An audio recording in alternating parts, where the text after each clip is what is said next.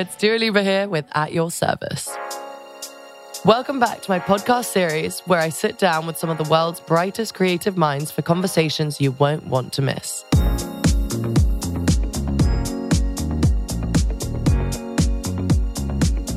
And when I say brightest creative minds, that only barely covers the star of the episode you've just begun listening to. What can I even begin to say about today's guest that doesn't simply scratch the surface of his iconic life and career? Sir Elton John is one of pop culture's preeminent figures, a man whose voice, talent, and kindness has transcended time and space. He's a mogul, a maverick, a music legend, and a multi talented man who is one of the best selling artists of all time, who I'm very, very lucky to call my friend.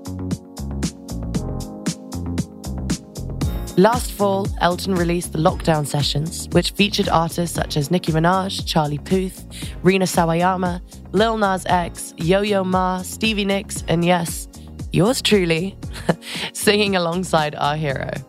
Just recently, he re embarked on his farewell Yellow Brick Road tour, a hit packed bon voyage that will take him across the world for what he's calling his final bow.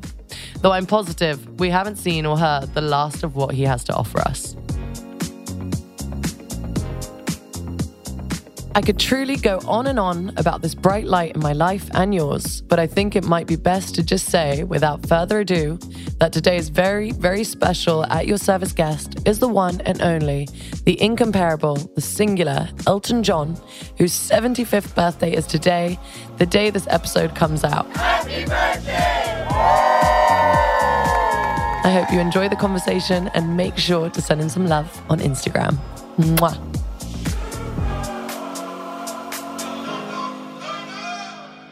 How are you doing? Hi, gorgeous. Thank you so much for doing this. I'm so happy to have you on at your service. Oh, you're welcome. It's been great because I've been so lucky to invite people that I really admire, but it's also so nice to talk to someone that I class as a friend as well. Right. So thank you so much. Are you in, uh, where are you at the moment? Are you in Windsor? I'm in Windsor at home, and then on Sunday I'm leaving for America to start my tour. Fingers crossed. Oh, um, I'm nice. going to go to New Orleans. oh my so God, so exciting. I don't know whether I'm looking forward to it or not. I mean, I'm looking forward to playing, but I don't. Not looking forward to the tight COVID rules that we've got to observe on the tour. You know, it's going to be in a bubble. Yeah, it's the same for us as well. It's just like the bubbling and having to make sure, you know, we can't really go out and do different things, but hopefully we No, can try and make it fun out, along Can't the see way. anybody. Well, during the pandemic, we were also able to kind of put on a show at the studio 2054 performance. Yeah, I know it was great, and I did Rocket Man, and Yeah, that we did together. yeah, and the show was such a great success. She packed my bags last night, pre-flight. Zero hour, 9 a.m. And I'm gonna be high kite by then. I think people really wanted to see something because they were shut down and you know Mm. no entertainment live, and I think the fact that you did the live stream was just a, a stroke of genius. How many people watched it? I mean, millions and millions, right? Yeah, it was about 5 million people watched it. I mean, it was surreal because it was one of the few things that we were able to do during the pandemic where Yeah. you know, it was seen as like because it was like a TV show that we were able to still continue having a crew on set, being really safe, but being able to put on a performance. So it was it was really special and I'll never forget when you performed. I was there side of stage, I was watching it all happen and it just gave me a whole new like lease of energy for the final act of the show. I just couldn't believe it was happening. I was I was Well, just that was why it worked because it did look like a proper show, and it wasn't you know it wasn't amateur night out. It looked properly produced, and it was great. It was just a fantastic live stream. So, um, well done. A till touchdown brings me around again to fire. I'm not the man that think I am at home. Oh, I'm a rocket man. Rocket man. Thank you. Thank you. It was a lot of fun. I was trying to bring that Studio 54 energy, which I know that you've you've been a part of. You've had some amazing nights, some debaucherous nights. I think uh, nights. It, it was always very. De- it was always very debaucherous at Studio 54. Tell me about it. To be honest with you, I used to go there to dance because it was the start of great disco music. The DJ was fantastic, Mm-hmm. and the music was just. There were great people to sit there and talk to, on the booths, in the booths, and whatever.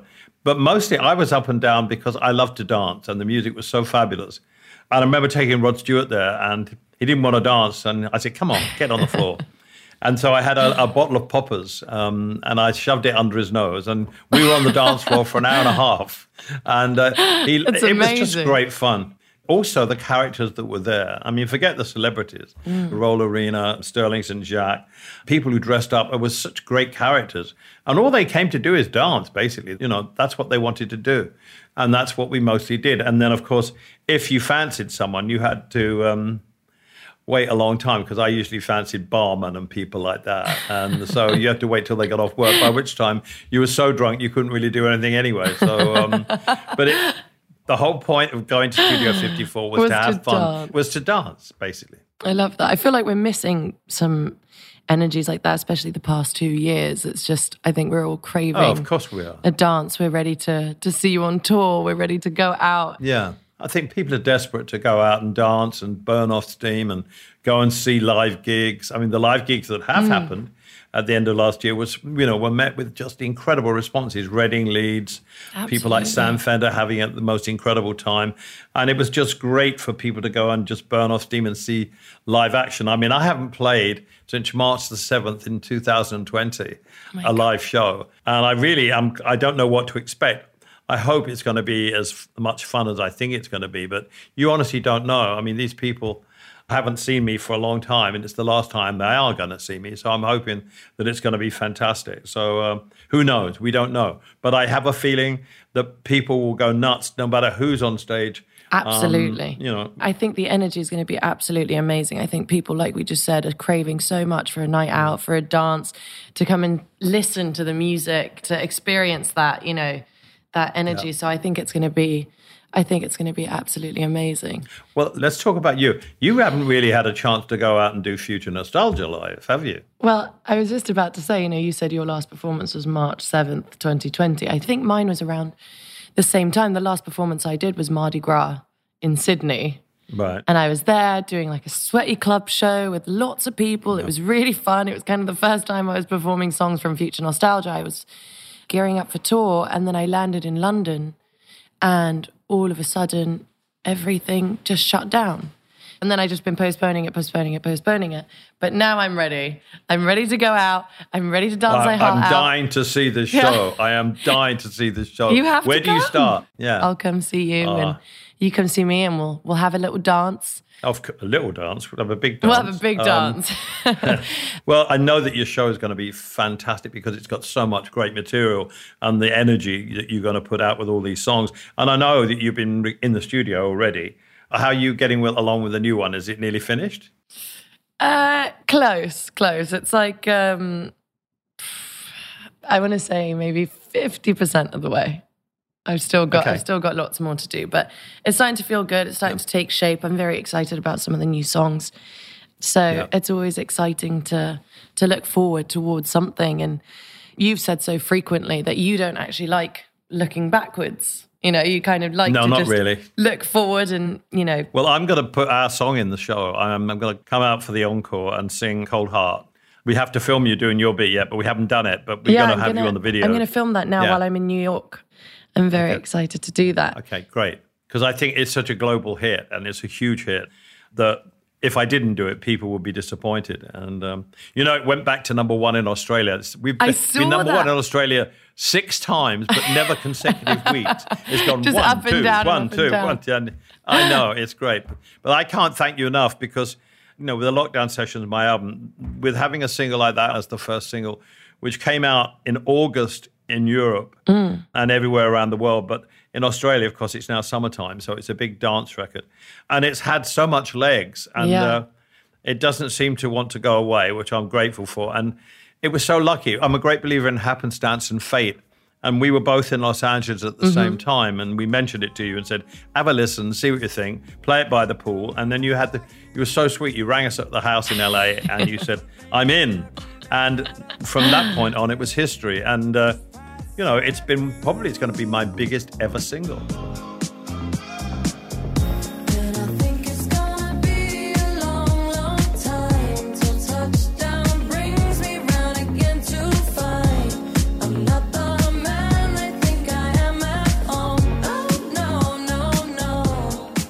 It's so amazing to be a part of this moment of a song that, well, of, of two songs that I love so much. You know, merging Rocket Man and Sacrifice together to create something new is really like moving forward with the times. Like, what made you feel like that was like the right thing to do at this moment, especially with the Lockdown Sessions album and like, Yeah. you know, this collaboration album and going back to, I guess, your basics, which was you kind of also being a session musician in some songs and working together with artists. Like, I just find that so fascinating and amazing that you did that. Like, what made you feel like this was the moment to do it? I didn't. It was all came together by luck. And um, while I was in Los Angeles in 2020 after Australia, I did the Charlie Puth track and Surfaces. Then I came back to England and people asked me to play and sing on the record like Rina Sawayama. I did It's a Sin with Olly Alexander from years and years. I did Gorillaz. I did Glen Campbell. I did Little Nas X.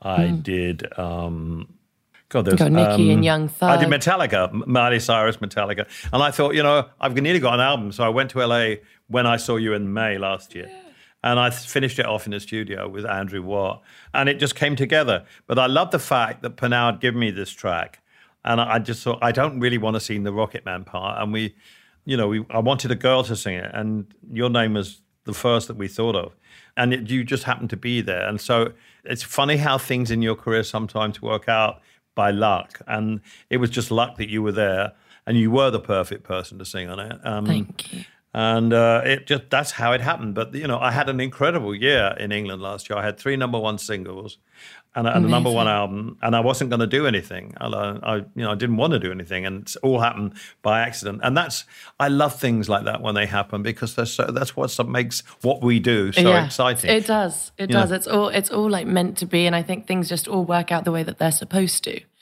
And Yeah. that actually kind of leads me to my next question because this podcast is called At Your Service, and I'm sure that our listeners would love to know like what are some missteps, like musical or otherwise, that you also feel like happened in the past that helped you form. You know, how you've lived your life since. Because I feel like, you know, with divine timing, with everything that happens for a reason, good or bad, certain things lead you to where you need to be. And so I think everybody would love to know. Well, when I went to Los Angeles in 1970 and played the famous Troubadour show, I didn't really want to go. I wanted to go to America, but I thought the time was wrong. Um, that we were getting a following in England, and I was talked into it by Dick James, who was my uh, I recorded for and was kind of my management at the time, and I kind of got forced to go, and I thought, well, I- I'll go, and I I can go to a record store. It's going to be okay. And I I had no idea about was what was going to happen to me. Um, And we went, and it, that if I had said no, my career would never be totally different. Little things like that have always come along during my career, like the John Lennon duet, "Whatever Gets You Through the Night." He came to see one of my shows in Boston, and he he said, "Will you do a duet?" And I said, "Well, if I do a duet and it gets to number one, you've got to come on stage with me." And because he, hadn't been on stage really since the Peace concert in Toronto, but he said yes, and it did get to number one. Just little things like that. Mm-hmm. You know, you have a little surprise. You think, God, if I hadn't have been there or been there at the time and done this or asked that. You know, I made a lot of missteps as well. I mean, I- made a disco album at the end of the disco craze called Victim of Love, which is not my finest piece of work because it's not Pete Bellotte's fault who produced it. It's my fault for not giving it enough attention and time. And uh, you learn from those mistakes as well. Um, because usually I love to be involved with everything I do. And after that, I just went to Germany and did the vocals, and that was it.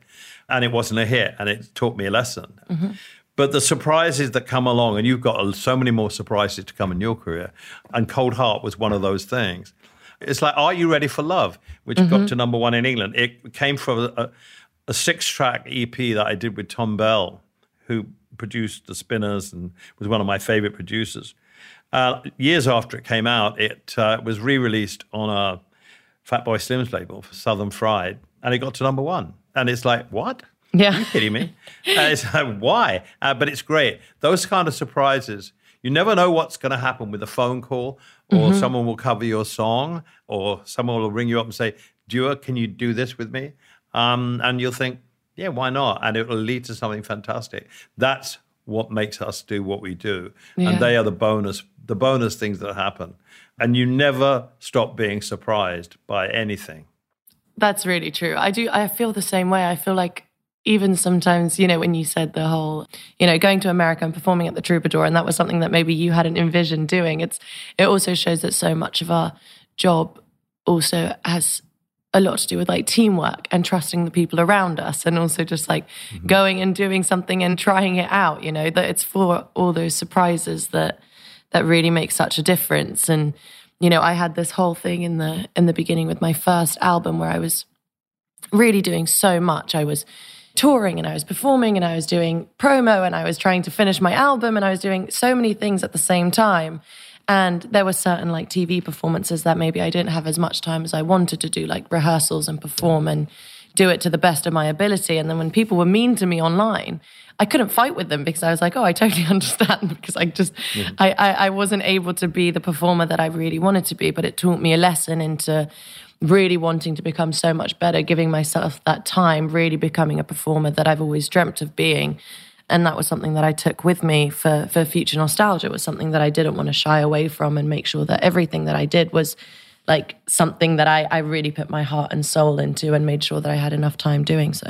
Well, that's you're very clever because you know uh, record sales go up and down, but if you're a great performer and you have a good catalog of songs, that's the most important thing. You know, live performances are probably the most enjoyable things. Records are like doing exams, um, and they are fun, but they can be really, really hard work too. But a live show, and when I first met you, and we did the Elton John AIDS Foundation, which you so kindly did, and I met you, and you you were so organized, so professional, so ready.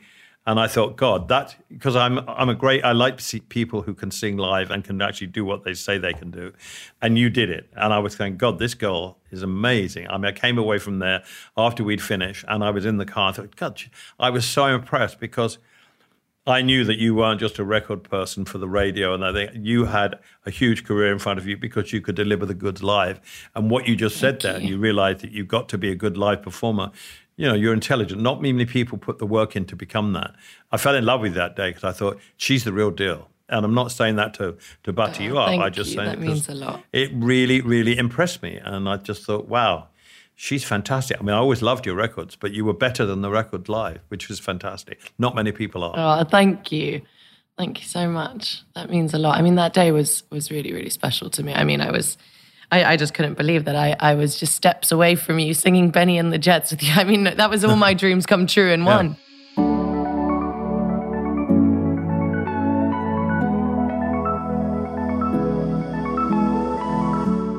We'll be right back after this short break.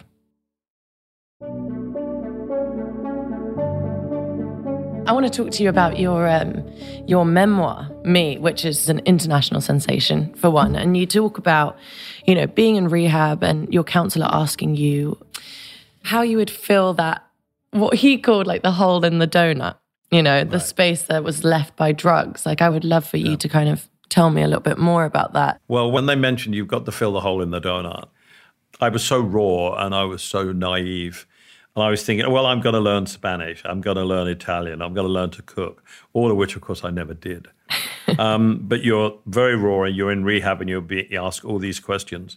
And I realized after I came out that the whole nut and the donut was because I had no faith in anything. And I did if you become a member of the Alcoholics Anonymous, you have to have faith in something. It doesn't have to be God as we know, or most people think of him. You just have to believe in, in something that's greater than yourself. Um, And I'd never thought of that before. And it changed my whole life. I mean, it took me a long time to come to grips with it because I was so angry about the word God and the word religion and everything like that. But that ended up being the hole in the donut. The hole in the donut, my soul was void of anything to believe in. All I believed in was my career, drugs, alcohol, sex, and I didn't put any credence in having a belief of uh, anything. And then I suddenly start to think, and there'd been so many coincidences in my life. Why did I leave the band? Why did I go to the audition in Liberty Records when I was so not comfortable with myself, hated the way I looked, shy, wouldn't say boo to a goose, but I did. Why did the envelope that was picked up be Bernie's lyrics? Where did that come from? And it's still to this day little coincidences. I was alone in the house here, the same house I'm in now in 1993. And I didn't know anybody. And I rang my friend up in, uh, in London and said, listen, it's Saturday afternoon, it's two o'clock. If you can't do it, don't worry, but I'd just love to meet some people. I don't know anybody except for the AA people. And so I said, Can you invite some people down for dinner? Well, it was a, a tall order, but in the end, four people came down for dinner, and one of them was David. I love this story. Why did I make that phone call at two o'clock? I mean, I'm not very. I just thought I've got to phone someone. I've, I've got to meet somebody. So I phoned my friend at two o'clock, and then that changed my life. Yeah. I mean, if I hadn't met David, my life would have been. If I hadn't met Bernie, if there's so many things like that that have happened to me, and I now realize that these were signs given to me by something, mm-hmm. or someone, mm-hmm. or whatever. And so I totally believe now that in there's been so many times in my life that I've been saved by these kind of things, or they push me forward. That I do now believe, and I, that is to me was the hole in the donut. Not having a belief, it's a belief in goodness and kindness, but it's belief that something, somewhere, is guiding you. And I now have that belief. So in treatment, I hadn't got a clue what the hole in the donut was, but now I do. I love that. That's so beautiful. I think, you know, also to be able to live life and be like, you know, think of it in the way where you say, oh, you know, whatever is meant for me will be.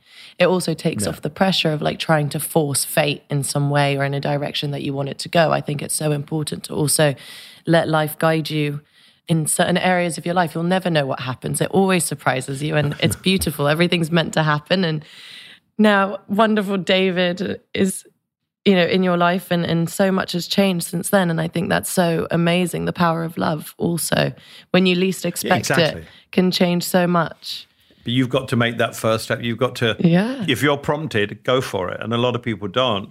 But luckily, I've always made that step. And I, you know, when I say my prayers now, I always say, thank you for giving me those clues. Mm. And I followed those clues. I didn't believe in you or didn't believe in anything to do with spirituality. But now I do because of that. And you mentioned before that in the, earlier in the program that I don't look back. I very rarely look back. But when I do look back at those certain things that have happened to me during my life that have changed my life, it gives me goosebumps. And um, it happened with the children as well. I was never going to have children. And we went to an orphanage in the Ukraine where this little boy was following me around. And well, I was holding him. He's only 18 months old. And I carried him around for a couple of hours. And then we had a press conference at the end. And they said, you seem very fond of this little boy. Would you think of adopting him? And I went, oh, yeah, I'd lo- actually love to. And of course, not thinking about social media. and it went around the world straight away. And then it was, a, you know, Elton John wants to adopt two children. It was him and his half brother from this orphanage in Ukraine. And it became a bit of a pain because, you know, the press got involved and, you know, we were mm. too old to adopt children. The draconian laws in Ukraine and Soviet Union, because I was gay, wouldn't allow us to do it anyway. And really? it started to go on and on and on. And David and I said, we've got to get these kids out of the orphanage because we're wasting time. They have to get out and have tactile love. And luckily, they had a grandmother who um, took them. And then after that happened and we got them with their grandmother, David said, Well, what do you think about having kids? And I said, Well, you know, I always said no, but this little boy was telling me something. He's saying, Come on, you can be a dad. yeah And that's when we decided to have children because of this little boy, Lev, in Ukraine. Um, I saw him two years ago in Ukraine. oh really Yeah, I hadn't seen him since that day. And he walked into the room. He was 11 years old, or 10 years old. And he came, just ran up to me and started crying. And I started crying. And it was the most, they're very well, they're very good kids. You know, they're safe and sound. And we, you know, we keep a check on them. But um, that was another instance. yeah another I'm beautiful not bit- another beautiful sign Yeah, because I just thought I'm going to tour, and you know, I'm a gay man. I'm not going to have kids. I'll tour until until I drop dead. And then, of course, five years ago, David said to me, "Well, what do you think?" And I said, "I don't want to tour. I want to do one more big tour, and I want to be with my children." Which is a, for me, it's a huge turnaround, and that's what my life is now. I would never have said that 20 years ago, if you'd have said what my life is like now, I said, you're going to be joking. But again, it's an instance of having a sign, following that sign. And that's made me more happy than I've ever been. Yes, I will finish the tour. Yes, it will be great. Mm-hmm. Yes, I will be happy when it's over. It also shows that there's no right time really for, you know, to guess or think about what's next. I think, especially with our jobs and being in this industry, there is no right time. When are you going to have kids? You know, you want to mm. tour the world, you want to travel, you want to do this. There are so many things that kind of almost steer you away from the potential of thinking that you're going to have the chance to have a family. But when something like that comes your way, then you're just like, oh, this is exactly how it was meant to be and how it's meant to go. And, and that was fate. And that was, that's the beauty of it. Yeah, and luckily enough, I had the right partner, and, you mm. know, the right husband, and so I'm very, very lucky. My life has actually panned out after a lot of upsets, a lot of disappointments, a lot of betrayals. It's turned out to be the most wonderful life right now that I could have ever imagined, and uh, so I'm so grateful. I'm so lucky, and um, you know, I've I had the most incredible year last year, but the most important part of the year was not the having the number ones, but the most important part was spending time during lockdown with my sons and my husband and not wanting to leave the house. I mean, I never was in the house I'm in. I never spent two weeks in uh, because I was always going somewhere, and uh, I had the most wonderful time in the house and uh, being with the boys, and just it was great. And so then the records came around, and that was the icing on the cake. But it's yeah, I'm in two moods about going to New Orleans. I, I've been here know, so long, know. I love it, and Yeah. I'm just thinking, oh God, I know it's going to be fine when I get there and sit behind the piano and start playing. They're going gonna come and see you, and it's Yeah, going to be yeah. it's going to be amazing, and it's going to be beautiful, a beautiful experience. Again, another one that you get to to share with them. This is going to be a very a very special Yeah. tour, and you know, you and I last year we both had the the privilege of performing at last year's Brit Awards in London, and you performed "It's a Sin" with Olly Alexander, who of course played also the lead role in the TV drama "It's a Sin."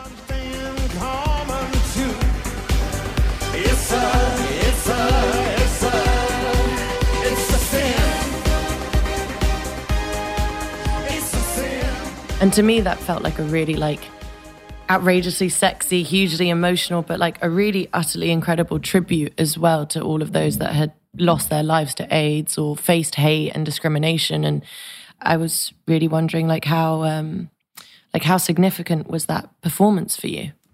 It was very significant because the program, I met Olly through the program. Because I watched It's a Sin, and then we became friends after we did the record and and the performance. And I phoned Russell T Davies, who wrote it and directed it, and the whole cast have had dinner with him at the house, and they did the um, Elton John AIDS Foundation event that you did as well. It was an incredibly powerful piece of um, television and drama because I lived through it, and um, it was so close and so true to how it was. And it brought back memories, and it was such a great thing for young people to be able to see what people suffered and how they died so quickly, how they mm-hmm. were left behind by their parents, how people were so scared and they abandoned their children. And oh, it, it just it brought so many memories flooding back, and it was done in the most beautiful and thoughtful way. And it hit home, and it had 18 million viewers. And I think it was uh, last year. It was probably the most the best show uh, on television. It was voted the best show on television in the Guardian, and you know I got to meet Olly, and he's become a great friend. I've got to meet Lydia West and all the boys from the show, and Nathaniel Omari and Callum. And when you see something like that, or you hear something, or you know you see something that's brilliant, you have hmm. to applaud and get in touch with people and tell them, "Boy, this really helped me. This brought me back to where I was." But it just was so great to see it. I was in bits at the last episode, and David and I were sitting on the floor wanting to kill Keeley Hawes.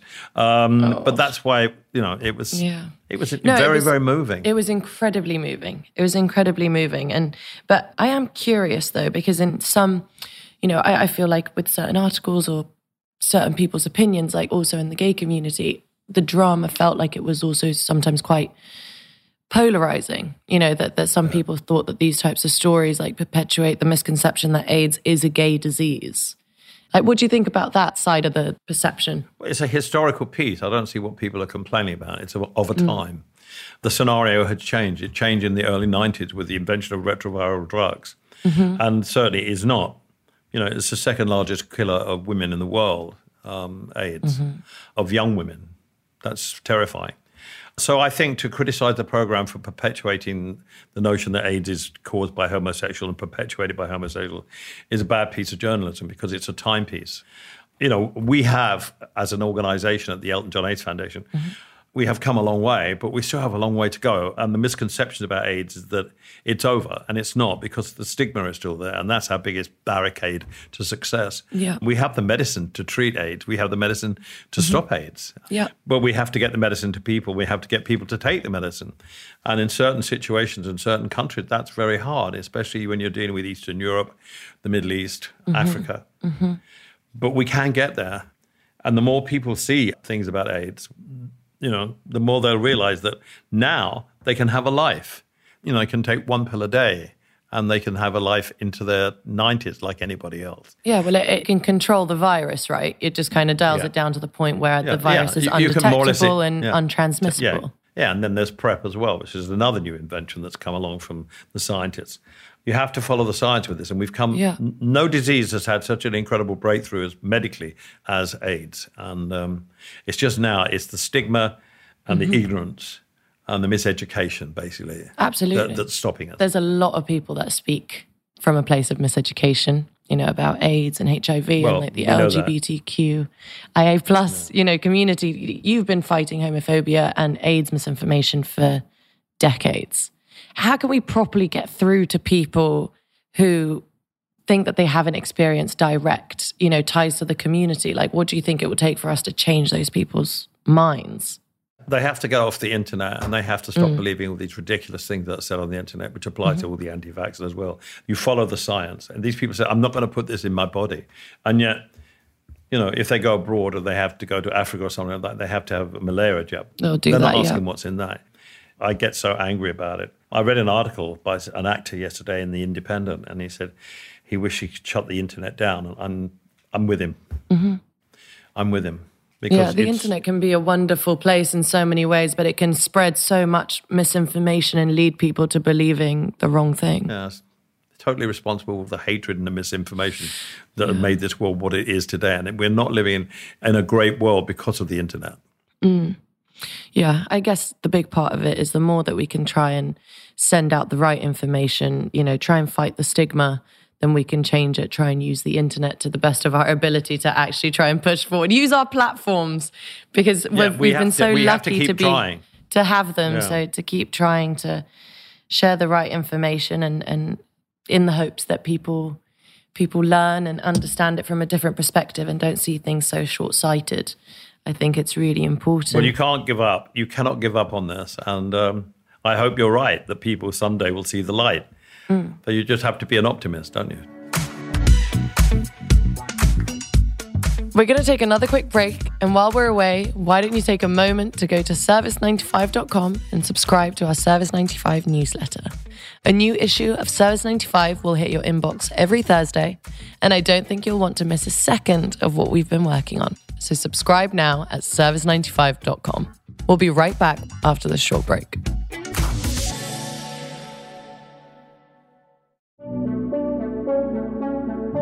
I'd love to talk a little bit. So, this is about like a little bit fashion, but also still has to do with the foundation because you've got this incredible collection of sunglasses, Yeah. which I'm I'm very very fond of. And you've also launched your eyewear collection, and you did a deal with Walmart to sell the glasses, and it had like a guaranteed donation of one million dollars a year to the Elton John AIDS Foundation, which I think is absolutely amazing.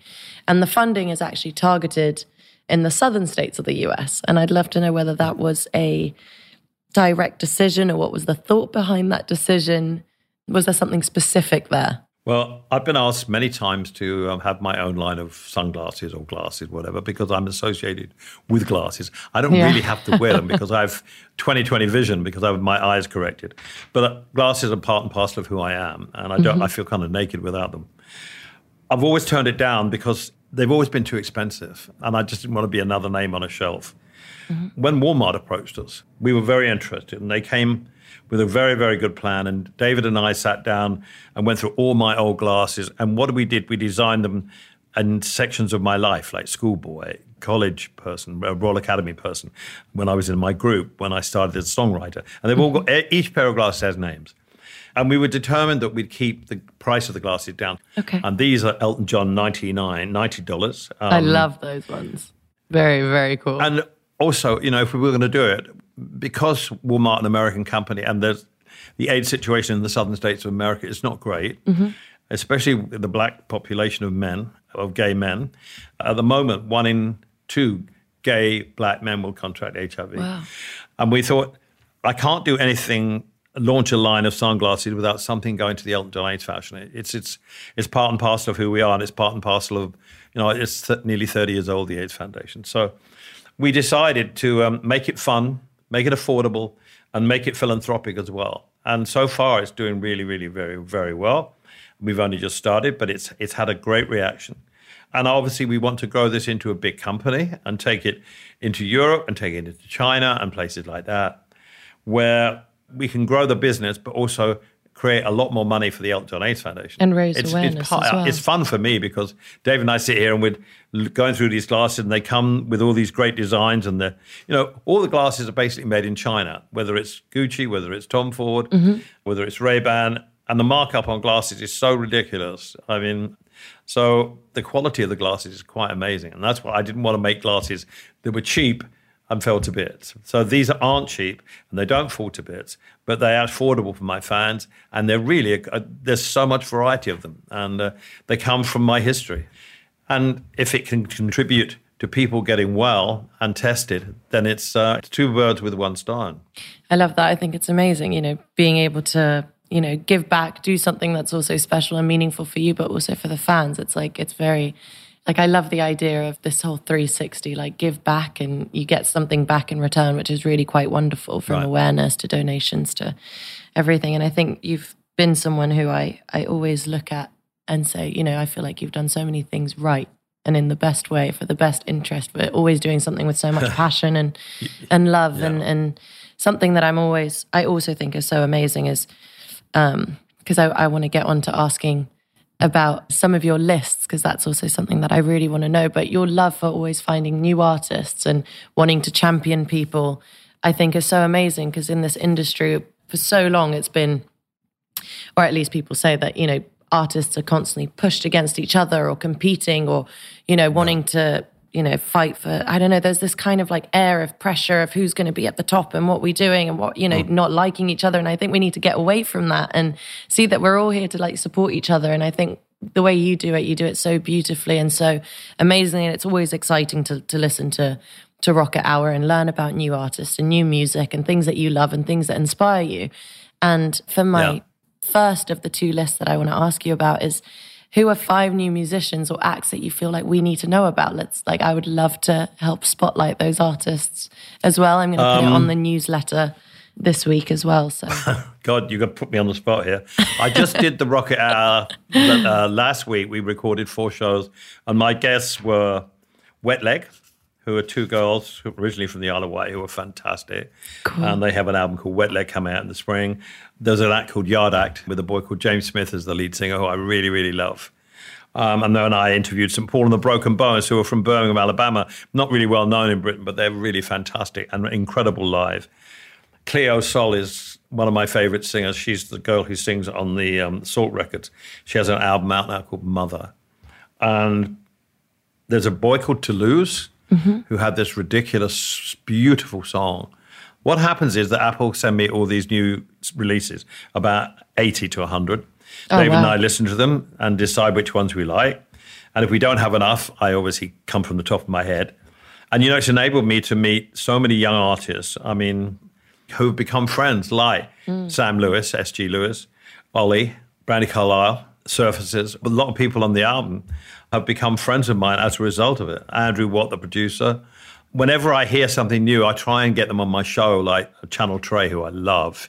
oh, I love him. I think he's amazing. It's fantastic. Yeah. Um, and there's a new Bonobo record out with uh, Jordan Rakei Oh, that is incredible. Um, and then a fantastic Burna Boy record with Wizkid. And um, there's, there's so much. There is so much, and that's so great. Everything that you've said, I've soaked it up. I'm ready to like go and listen to it. Maybe we'll make a little playlist with some of these artists. And, so and, and you know, uh, the, what gets me is that they're good enough to be on the radio, but they don't get on the radio because radio tends to not put them on the radio because they have a formula and a formula. Yeah. So what I try and do on the Rocket Hour is, you know, just give them some exposure and stay with them and keep playing them like I did with Sam Fender when he first came out. And now look at him. And it's just great to see people grow. And it's been so hard for young artists to grow mm-hmm. because live gigs are imperative to how you grow as an artist and a writer and how you learn your craft. You know, with the pandemic going on for the last two years, it stifled a lot of artists. All these artists like Rina Sawayama, who's been, become a huge friend of mine because of the Rocket Hour. And they're all dying to get out there, uh, like you are and I am, to show people what they can do. Because, Yeah. um, you know, I've seen videos of all these people, Yard Act, Wet Leg. They're brilliant live. I mean, they're fantastic. So when they actually get out there and do it, people are going to just love what they do. And I'm just, you know, it's great to encourage people. People did that to me when I was first successful in America. I had telegrams from George Harrison and Leon Russell was great to me. The Beach Boys were great to me. The band were incredible to me. Linda Ronstadt, all those kind of people, Bob Dylan. So when they were nice to me, I thought, oh, it gave me an affirmation that what I was doing was maybe great. And it's like, oh my God, if they think I'm good, I'm, I must do better. I must do better. And so a phone call or a message to someone when the, you know, uh, the anchoress was another one that we had on the show, Weather Station, all these people who are just great. Yola, Yeah. Yebba. They're all brilliant artists. They just need to uh, get more attention. And uh, I hope they do. Yeah, well, I hope I can follow in your in your footsteps a little bit by helping you spotlight these artists and giving them a platform as well, because that's something that's really important to me, for sure. So, thank you so much for your for your lists as well that we can add to that, because that's I think it's going to make such a massive difference to these artists, especially like you're saying, without having had the opportunity to go on tour and really kind of practice their craft in a different way or showcase it or help grow their fan base. I think whatever we can do to help Yeah, is really, really important. And yeah, what we must remember too that there are all sorts of different kinds of music. Mm. I mean, there's people who like Ed Sheeran that wouldn't like IDLES, that Yeah. wouldn't like Wet Leg, that wouldn't like Little Simz. But there's music is for everyone, and there's all different sorts of music. and there's something And- for everyone. and there is something for everyone. You have to understand the genre that people are, you know, like you have Sleaford Mods and you have Yard Act and you have IDLES who are writing lyrics about what's going on today and Sam Fender as well. I can't do that. I'm not very good. I don't write lyrics, but I admire what they do. Mm-hmm. And so you have to, you know, we're having Little Simz on the show as soon as we can to do something on the show because her album is terrific as well. You have to have a look. When I see rappers in the studio, like I saw Young Thug doing his freestyle rap on Always Love You, it blew my mind. And I've seen Marshall Mathers, Eminem, do it. Mm. And, you know, people say, oh, rap music. It's not. It's, just, it's a different form of music that we don't understand. I don't understand how to do it. But we have to have a little bit more tolerance to other people's music. But we also have to get people who aren't so mainstream onto mainstream radio. That's really, really important. I agree with you on that for sure. I think that's really important. And I've got one last list question. Okay. I absolutely loved Rocketman, and I think I've told you that in person of how like how many times I've watched it and how I how I absolutely love it. And I think Taron Egerton did such a brilliant job at playing you. But I'd love to know what other biopics do you think like have been done right? the Tina Turner, What's Love Got to Do with It, was just so brilliant. Uh, Laurence Fishburne as Ike and Angela Bassett as Tina really showed what she had to go through to get where she is now, and it's heartbreaking. But she got redemption, and how? But it was a brilliantly, really raw documentary, uh, doc- a film, not a documentary. I thought the Johnny Cash one was great, and I haven't seen the Johnny Cash one. was called Walk the Line. I gotta with, see that I think Reese Witherspoon and Joaquin Phoenix. Oh, wow. that was fantastic. Can't think of anything else that I particularly thought was wonderful. Um, the Ray Charles one was good. It's um, That was the Jamie Foxx who- one, right? Jamie, Jamie Foxx. That's Yeah. hard, it's so hard to play someone, and he was good. know. And uh, Ray Charles was yeah. Ray, I enjoyed that because Ray Charles was one of my true heroes. I would say those three, and Yeah, I'd, please forgive me because I haven't. I must have forgotten loads. No, that's no, no, no. That's perfect. Three, three is good. It, Yeah. it gets us just whenever somebody feels like they want to watch something, learn about someone's life. I think sometimes uh, the way that it gets depicted over film is always really interesting to see that. I can't wait for the Prince one. That would be amazing. Oh my, is that is that in the works? I don't know. I don't think. I don't think it's even in the works, but it would be fantastic. Wow, yeah, that would be fantastic. Okay, my darling. Thank you so much. Thank you for doing this. Oh, I really you. appreciate It's- you taking the time. This has been so, so fun. I love talking to you. I love you. So, and listen, good luck with your tour. And I hope I see you in America. Thank you. I'm going to come and see you somewhere. I'm going to come and All come right. and find okay, you. Okay, let me know. All right. Lots of love. All right. Thank you so much. Lots of love. Well, I'm absolutely pinching myself that that just happened. Thank you, Elton, for your time and your generosity. I'm forever grateful to be in your orbit, and I'm so thankful you were able to join me on At Your Service today. And thank you all for listening. I hope you learned as much from Sir Elton as I did. I know I'll be carrying our conversation with me for many years to come. I'm also thankful for Elton John's constant vital spotlighting of new, young, fresh artists. I could only wish to have half the curiosity he does at this stage in his career.